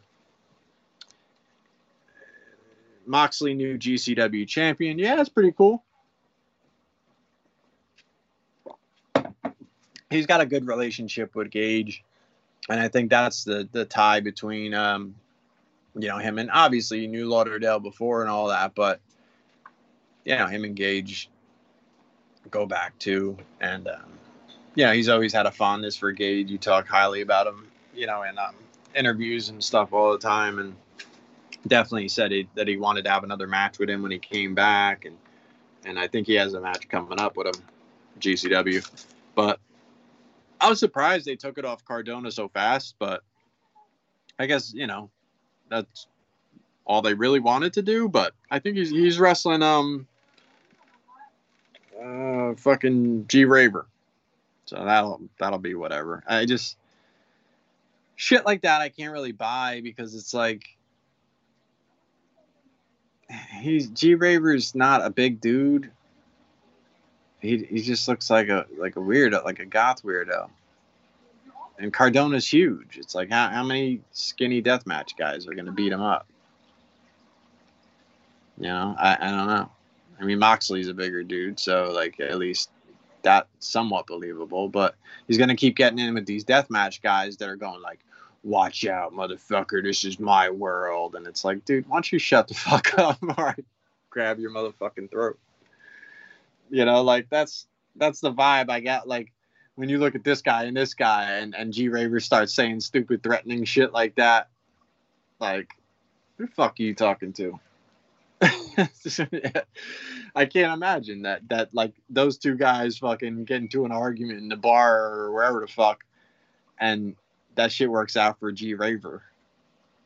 You know, it's just shit looks silly on paper to me, and just I'm sure in person ain't gonna look great either. But um, G, um, G Raver wasn't always he wasn't a terrible wrestler. You know, he had a pretty good um wrestling ability. So they might be able to do some pretty good shit, you know, wrestling wise. Once it gets death matchy and shit, like it's it'll only be what it's gonna be. I don't I don't know. I'm definitely not interested in seeing it. So, uh, where will GCW be in three years? Do you think on TV? I don't know with all these, you know, apps and services, you know, I talked, we, me and Shaheen were talking before the show on it, and uh, you know, he was saying like Vice has, uh, you know, did the death match shit and covering TOD and like different things like that, the Gage thing.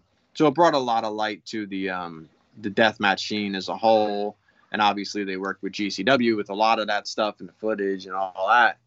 So um, yeah, I mean, you, you just never know. It could be, you know, Vice shit. It could be, you know, apps because the apps are crazy. You know, right now, like it, anybody, I'm fucking glad I just like randomly landed here because I've been meaning to bring this shit up on the show. Pluto, I don't know if I ever brought up that shit. It's a free app you can get on like a Fire Stick if you got a Fire Stick on your TV or whatever. Um, pretty sure you get it on your phone, right? I don't know. Maybe not don't quote me on that because I never put it on my phone. But um, it's a and it's just like a fucking TV network, like like a whole fucking list of channels and shit. And they got like the stupidest fucking channels, but they're great. So you got like the American Gladiator channel. It's all fucking American Gladiators all fucking day, 24 hours a day, American fucking Gladiators on the fucking chat. That, that that's what it is. They got another channel that plays Crank Yankers almost all the fucking time. I, I like that one. They got like a Judge Judy channel.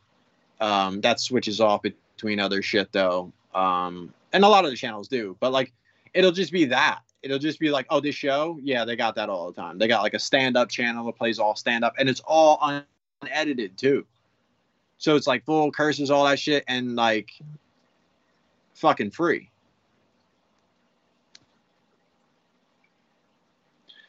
You know, it, it's it's dope. It's real dope because it's fucking free. so, well, how could you lose? And a lot of times, I just let that shit rock at night. You know, just put on one of the one of the channels that that I go with. They have like a Fear Factor channel. They have a fucking uh, Wipeout channel.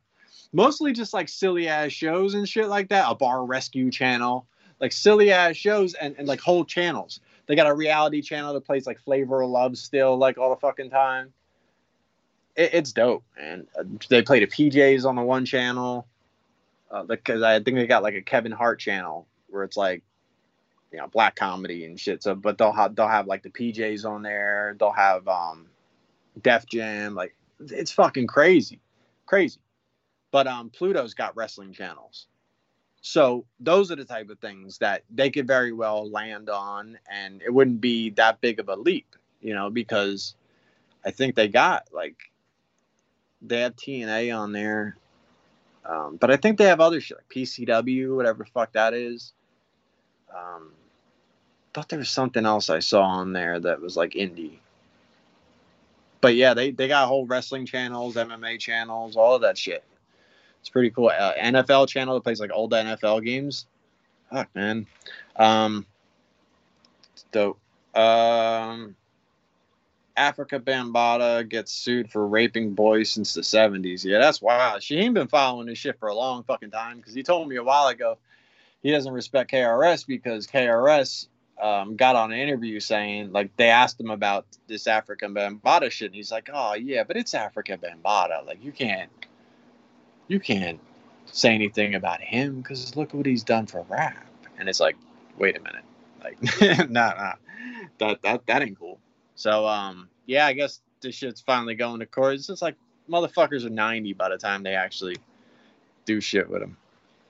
Uh, Kanye, fuck Kanye, man. That that album is garbage, straight up trash. Why is this guy relevant at all anymore? Like they were getting so hyped for this Donda, and I was like, wait a minute, did he put out like a fire album after that religious ass bullshit album? Because I don't think he did, and I don't think there's a reason why anyone should be hyped because he stopped putting out good fucking music when he decided that like he was the most religious guy on the planet. Like he already made Jesus Walks back then, which was great. So he was already putting, you know, putting some shit in. But he just went like so much harder to that that side at the same time of going like pro Trump, running for office, whatever the like really off the fucking deep end. So he's just like a religious kook now. But um now his album is absolute fucking garbage. Like just about every song he's fucking singing on. And again, like, you know, he got a couple of those joints off back in the day. You know, he he got some, you know, uh Runaway's a fucking banger. You know, he got a couple of those where he would sing on the chorus or, you know, just the way he would lay it down, it shit sounded dope. Little auto tune, whatever the fuck. But now, like, the entire fucking album is like the Kanye singing album and I, it's fucking garbage. I don't like as soon as I see a motherfucker on Twitter now, like because you know I got like some people I just followed on Twitter. They said something funny or some shit that someone retweeted, so I'd follow them or whatever the fuck. Like people I didn't even really know, but like shit like that, like whether it be celebrity or this that. If I see anybody talking like yo, that Donda was dope, or that fucking whatever the Loverboys asshole fantasy or whatever the fuck they call the, the Drake album, if I see people up there like, yo, that shit was that's that that album's great. Yeah, that shit is fire. Unfollow immediately. I ain't not fucking with people that are all about that type of singing ass bullshit. That shit is whack. Fuck all of that on some real shit. Like, it, it's crazy. I, I, there's no fucking way that I I can listen to that shit and be like, yo, that's that shit right there. there there's just no there's no fucking way. I can't even tolerate it. I gotta change it. I gotta I gotta take it off of my fucking like I start listening I go, oh this won't this won't do, skip. And and then like that shit develops into something that's just as bad or worse. And now I gotta skip again until I get through the whole fucking album and go, what the fuck was all that? And then it back, you know, you go you go to the other one and there's a bunch of singing shit, a bunch of singing shit man. That's that's not my type of shit. I like that street shit. That fucking Conway, fucking Ferris Blusa, Papoose. You know, these are the fucking guys right there. Mm. But these these other motherfuckers that got a little Uzi Vert fucking uh, lost a $24 million forehead gem. He, he, went crowd surfing and it fell out of his head. I wish his brain would have fell out on the fucking floor. I wish I wish his his uh, his diamond would have pierced his fucking brain. People like this, like just you know, nice animals are being euthanized in shelters all over the country. You know, like I'm not I'm not saying anyone should do anything to this guy. I just hmm. I just wish that there was a way that that we could deem them. See, see, it just leans way too like Nazi Germany ish, you know, and that's not the route I want to go, not at all. But you know, when you start like rounding people up for not being good enough, you know, it's it just it goes in a bad direction. So I don't know a good way for it to be handled. I just feel like people like him are definitely not going to be valuable members of society they're going to somehow find their way out of all the people in the fucking world to be massively rich and then spend it on like a gem that goes into their forehead and then like falling it onto the floor. You know what I mean? Like, do you really think these are the fucking antelope that would have survived by the watering hole that had a crocodile in it? You, you don't think that they would have fucking got away, right? I mean, these are definitely the weaker of the the pack, right? Like, it's just it's fucking crazy. You know, sometimes you just need a, a crocodile. But yeah, I don't know. I don't, I don't, I don't like these little little Uzi Verts and things of that nature. Uh, uh, Joe, Joe Rogan takes horse dewormers. Yeah, I mean these motherfuckers are all crazy. All these anti-vax people, and then let's just go into this real quick because I'll tell you straight up because I, you know, I keep reassessing my thoughts on things, and I try to make sense out of some of it. Even the things I don't agree with, I try to make sense out of it. I try to come to a conclusion that goes, well, I see why they they said that, or what's, you know, what's somewhat relevant about what their thought process is. Um, so a guy like Loki, a guy like uh, Coach Payne, who's um, he's a physical trainer.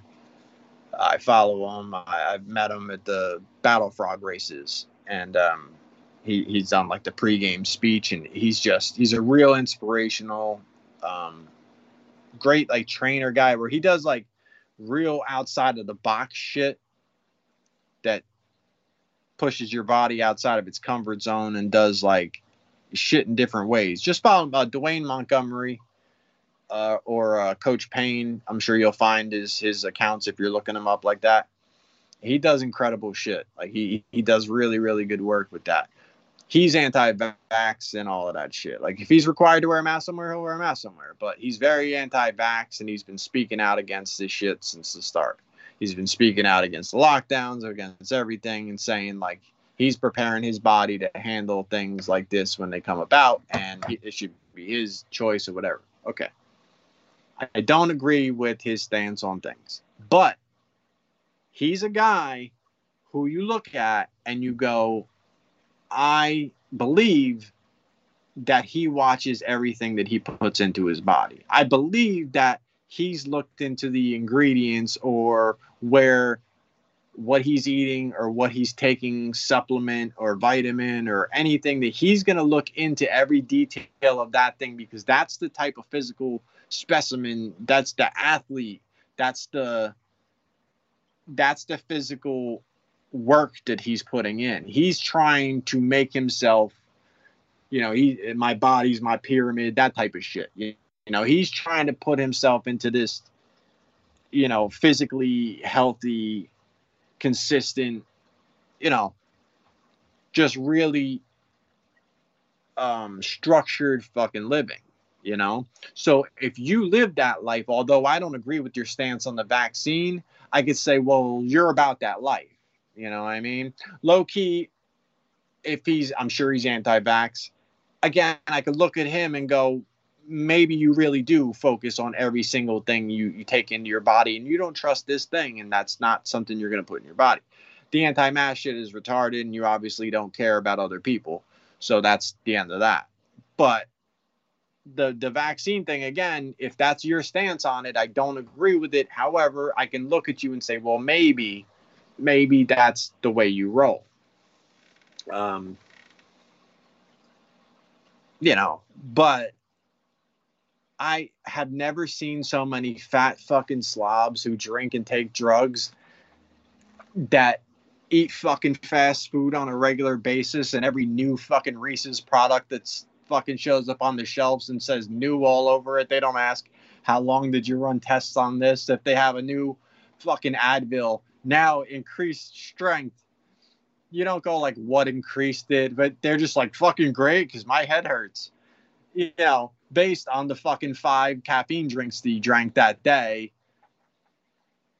That's why your head hurts. So now you want the new improved strength shit that you don't care how it was tested, so your head can feel better.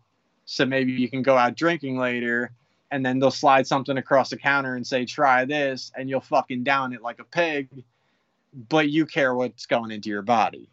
I've seen enough of that shit that's how I'm analyzing motherfuckers now. If they start trying to tell me about, well, I don't know how long it's been tested for, and it, shut the fuck up. The fuck are you talking about? You know, and again, they also have the side of things where you can't tell me what to put in my body. And then the people who say that often say they should be able to tell women to, what to do with their body. So they play both sides of that card. Um, you know, it, it's just it's just weirdo shit at this point. It's like this brat fucking mentality where the I don't wanna because I didn't say I would do it. That's why because you can't tell me what to do. It's my body, my life, and my rights. It's like you know you sound like a fucking tantruming child, right? Because that's and the president didn't really win, and now I'm mad about stuff that I wasn't mad about before, and unborn babies. Fucking really, dude. And then they're born and you don't care. Cool. Um, it, it's just uh, it's just wild what people are doing. Yeah, again, like horse dewormers. How long did they fucking test those on human? That doesn't matter. But the vaccine, how long did you test that? Don't like that answer. Ah, fuck, man. This is there's such a uh, this is again. Cats don't do this shit with me. I don't have to deal with a cat's fucking newfound opinion on a on a fucking vaccine, or fucking you know, we vaccinate them against all the things that that uh you know may affect them. They don't really have a say in it, but it's only to protect them. And they forgive us, and we we move on, and just you just don't have the same level of bullshit.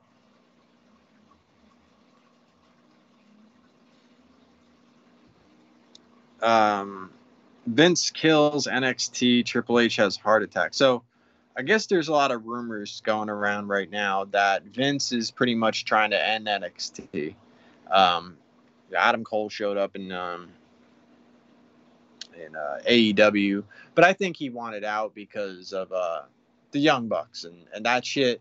Once that became a viable place to go, um, I think the CM Punk signing really, really drove home a lot. Daniel Bryan, CM Punk, like it drove home a lot that um you weren't leaving the WWE for a place that was going to box up in three months, which is, I think, probably some of those guys' fears over there. And, you know, you can't blame them you know, hey, the company looks great and flashy and they're offering me this much money and this and this, but this is the WWE and I know they ain't fucking going anywhere. So do I jump ship from the WWE, burn my bridge here to show up at this new quote unquote competition, and then this competition goes under and now I'm blackballed from the WWE? I can see why people wouldn't want to jump. And now suddenly it's looking a lot more solid like, oh no, I could actually be part of this movement to make it that much more legitimate, and we're there. So now it's making more sense, you know. Um, so supposedly there's there's a rift between Vince and Triple H aren't seeing eye to eye, and uh, Vince is kind of getting rid of guys that you know Triple H was high on, Bray Wyatt and shit like that. Um, so that's that's interesting. I guess Triple H had a heart attack.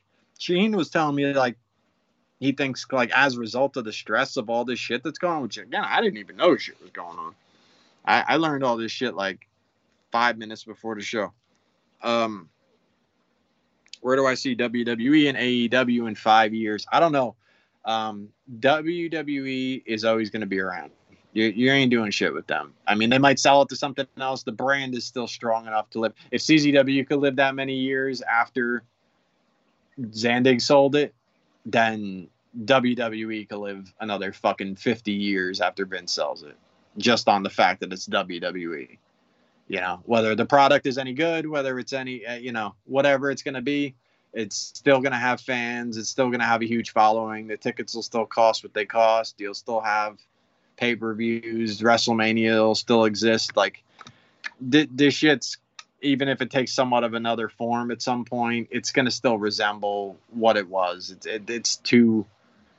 The fan base is way way too strong to abandon it. There's just way too much money to be to be leaving it. Even if they lose like half of their fan base, it's still enormous. It's the WWE universe, you know, for a reason because that's a lot of fucking people there. Um, AEW, on the other hand, they have tremendous room for growth, and it's just a matter of sustaining. That's all. I mean, I, I have no idea what their finances are like. I know that they're paying out a lot of fucking money, and I don't know what their return is like if they if they get back well over what they they're putting out. Um, how much of a like a pet project this is for Tony Khan, and is there an end game? Is there a, a cap of okay, once we've reached this amount, we need to make back this amount? Is there you know, is there a limit to what he's going to put out there? I, it seems like sky's the limit based on the signings they've done and um, the productions that they're doing and, and things like that. So I, I have no reason to think that it's almost over or anything to, you know, to that extent. But the longer that these guys are there and and create a history for the company, because understand this is still a, a complete upstart company. To be as big as it is and legitimate competition for the WWE, they're still an upstart company. We need to see, you know, five years of history of this company to to, to really let's just start to put some kind of mark on on like what this is, you know. So you could say, remember two years ago when this guy wrestled this guy, and five years later, CM Punk is still there, and he's he's now got this this long catalog of his AEW career, and you know, I mean, like this is the consistency now all they have to do is stay the course. They've they've locked in so many guys and have more on the way, and before you know it, everybody's going to be interested in jumping ship to at least see what it's like, especially with the rave reviews from wrestlers and CM Punk and Christian saying how it's it's like nothing else being there. Uh, no pun intended to CZW because they've never been even remotely close to that league, despite DJ trying to mock people who were successful. Um, but yeah, uh, sky's the limit for AEW at this point but they got to rein in some of the bullshit. You know, um, I would think you know that lower card stuff. As long as they keep it lower card, they keep it on the dark or whatever the fuck. Do that, but um, I mean, they're they're doing very big things and doing it very well successfully. I I haven't watched enough of the show to tell you what they're doing wrong because I I can't see it. I I um I see too much positive to be like, oh yeah, well they should do, you know even what I'm saying about the dark, that's just like uh, I watched, you know, a few shows years back. You know, where some of the guys that were on the card were, you know, like that the Sammy Guevara guy. I don't know if he still wrestles, but like he's not he's not great. He's like he's a weird Steve O looking motherfucker. That's just he's just like a strange character. He doesn't look like he should be on air. He should he should be wearing a mask or something because he's got some athletic ability, but like his face is off-putting. Like it, for some reason, it looks like he's got an indie face. I guess you know, it doesn't look like he should be on TV. But uh, he's irritating to me. You know, something about his face bothers me.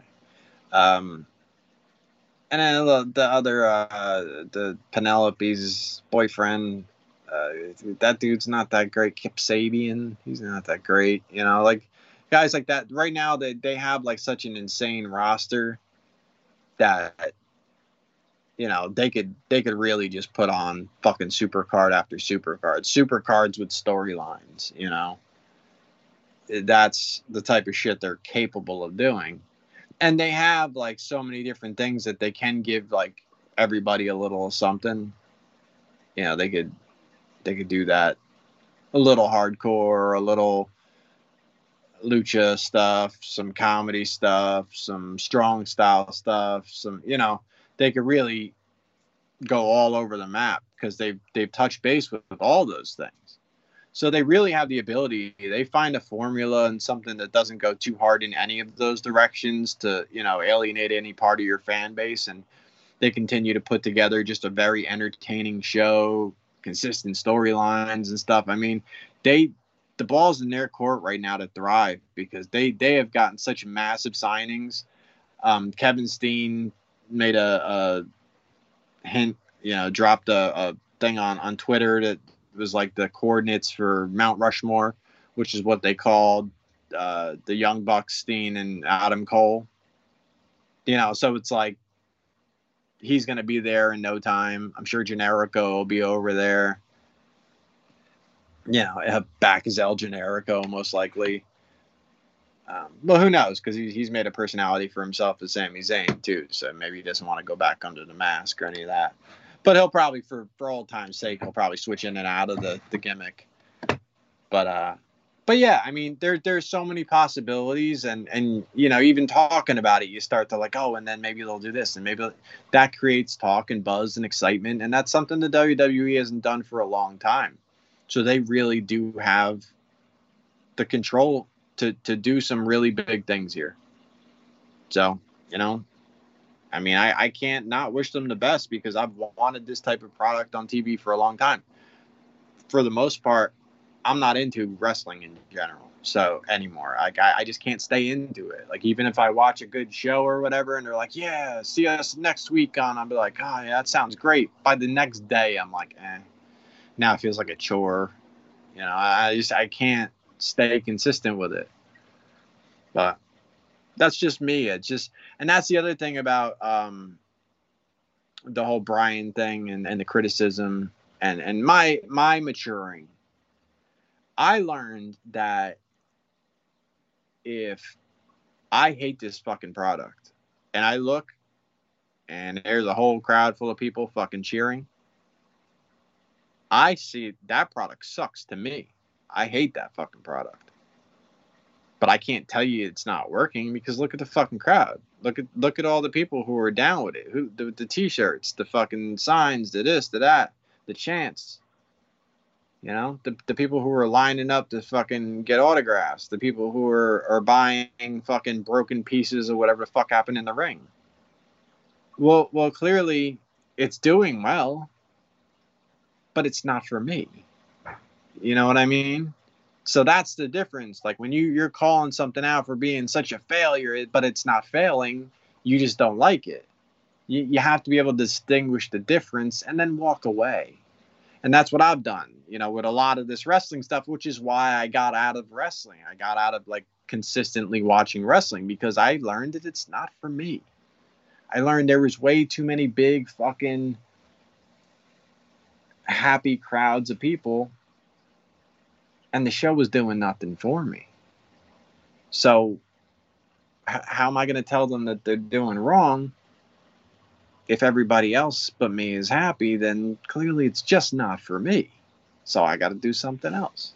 You know, I mean, that's all that is. So that's the difference, you know, maturity wise between me and like brian who who couldn't grasp that concept to look at all these fucking happy people. Fucking, it's not for you. So if you hate the Young Bucks and their, their kicks and their this and that, but they're selling fucking shirts out of Hot Topic and their fucking Funko Pop sold out or whatever the fuck's going on. They got a Funko Pop, whatever the fuck. I mean, you, you're still just gonna just keep with the line like, like that ignorant bullshit. They suck. All right, well, um, they don't suck too bad at making money. That that much I could fucking tell you. I, I don't think uh, their bank account sucks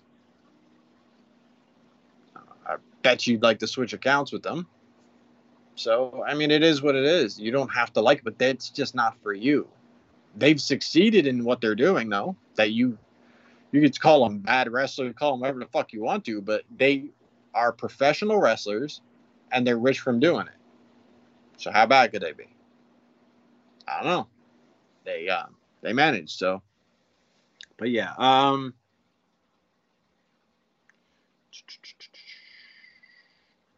Trump, eh, this is another thing Shaheen told me. At this point, I thought Shaheen's trolling me, so I have to look the shit up after the show. So if it's not legit, understand Shaheen swerved me. Uh, Trump is doing boxing commentary over Evander Holyfield fight this weekend that he got paid like twenty million dollars to do. Yo, somebody got to get me this fight. I am not paying a motherfucking thing for Evander Holyfield at like seventy years old fighting someone with Trump talking on it. But I I gotta see this shit. Um, is that like an actual pay per view? Is someone paying for Evander Holyfield fight in 2021?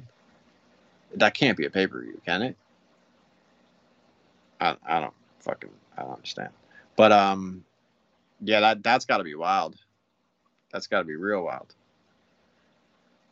I can't imagine. Um, how is he going to stay like on topic of boxing at all? Dude, did that's impossible. He's it's going to turn into like a fucking Trump rally over the boxing match. Fucking wild. Um, trying to think if there was anything else. I don't think so. I um shout out to um Jeremy. I got your five stars doing his thing over there, interviewing all the wrestlers, uh, covering all all sorts of shows all over the country, and uh, you know he, he's trying to stay all on top of you know the up and comers and he'll talk to a lot of people you may not have heard of before, but he scouted them out and found the uh, the talent out there. You know, let you get to know him a little bit better on his show. Check him out. And uh, he's he's repping his bills, and those motherfuckers are looking to make some noise this year. I'd watch out for them. I mean, not my guys. I think my guys don't have to watch out for them at all. Uh, we'll hopefully see them in the Super Bowl. I mean, Jeremy won't be friends for like one day. You know I mean, actually, I don't know. We take a loss to the Bills, and it's going to be a few days, but it'll be all good after that. I congratulate him. Even that day, I would congratulate him. But we ain't fucking losing, so and it don't matter. It's all Niners all fucking day out this bitch, and tomorrow is one fucking day away from Super Bowl. The fucking beginning of the fucking Super Bowl to me it's it's like opening day is almost that. It's almost the fucking super bowl. It just feels like like this momentous occasion of all the games playing. Everybody's back on the fucking field. Guys that were all out of action for fucking you know nick bosa. Nick bosa coming back after being out the majority of last year I mean, this dude is is an animal. He's ready to just fucking shred motherfuckers in the NFL. Dee Ford, he's been out of action. He played like one game last year, missed most of the. I mean, this dude has been off the field more. He's been on the field for us under contract, and he's supposedly he's like, yo, I my best shit hasn't been put on tape yet. That's the type of shit he's talking. You know, we got we got big shit about to come down with that and fucking Eric, Eric's got some shit with, with Gardner Minshew. As soon as they decide to move on from fucking uh, Jalen Jalen Hurts, which I mean, who wants a quarterback named Hurts? That's fucking crazy. Um, they already had one. His name's Carson Wentz. He was always hurt. So we're gonna be playing those motherfuckers on uh, Sunday Night Football, the Colts with Carson Wentz. Fuck yeah. We'll fuck his ass up. And I think uh, I think Dak Prescott might get taken out of fucking football by Chase Young this year because Cowboys is gonna get fucked up. They looked halfway decent against the fucking Bucs because the Bucs look terrible but I think a, a good team would have smashed either one of them last night playing like that. It, was sloppy as fuck. But yeah, Eric's got uh, Gardner Minshew as a backup over there in Philly. And he ain't got nobody to throw to, but he'll run around looking like Billy Ray Cyrus with fucking a bunch of intensity and passion and shit. So at least you got that. And uh, that's something that the fans will get riled to fuck up if he's out there because he's going to get fired up and then the fans are going to go crazy. Especially if he catches a couple wins, they're getting Minshew mania and all sorts of these motherfuckers. I can't wait for half of Philly to cut mullets on their fucking heads. That's going to be fucking fantastic. I need him to win just like a couple games that, and see if we, we fucking increase the mullets in Philadelphia. That'd be great motherfuckers that have belt buckles and shit. the Amish country will come out of the fucking woodwork and start migrating towards Philly. Fucking great. But yeah, man. Uh, I think that's all I got. And uh, give you some Sean Price. Talk to you motherfuckers next week. Peace. Botswana, small time little league player Pop Warner.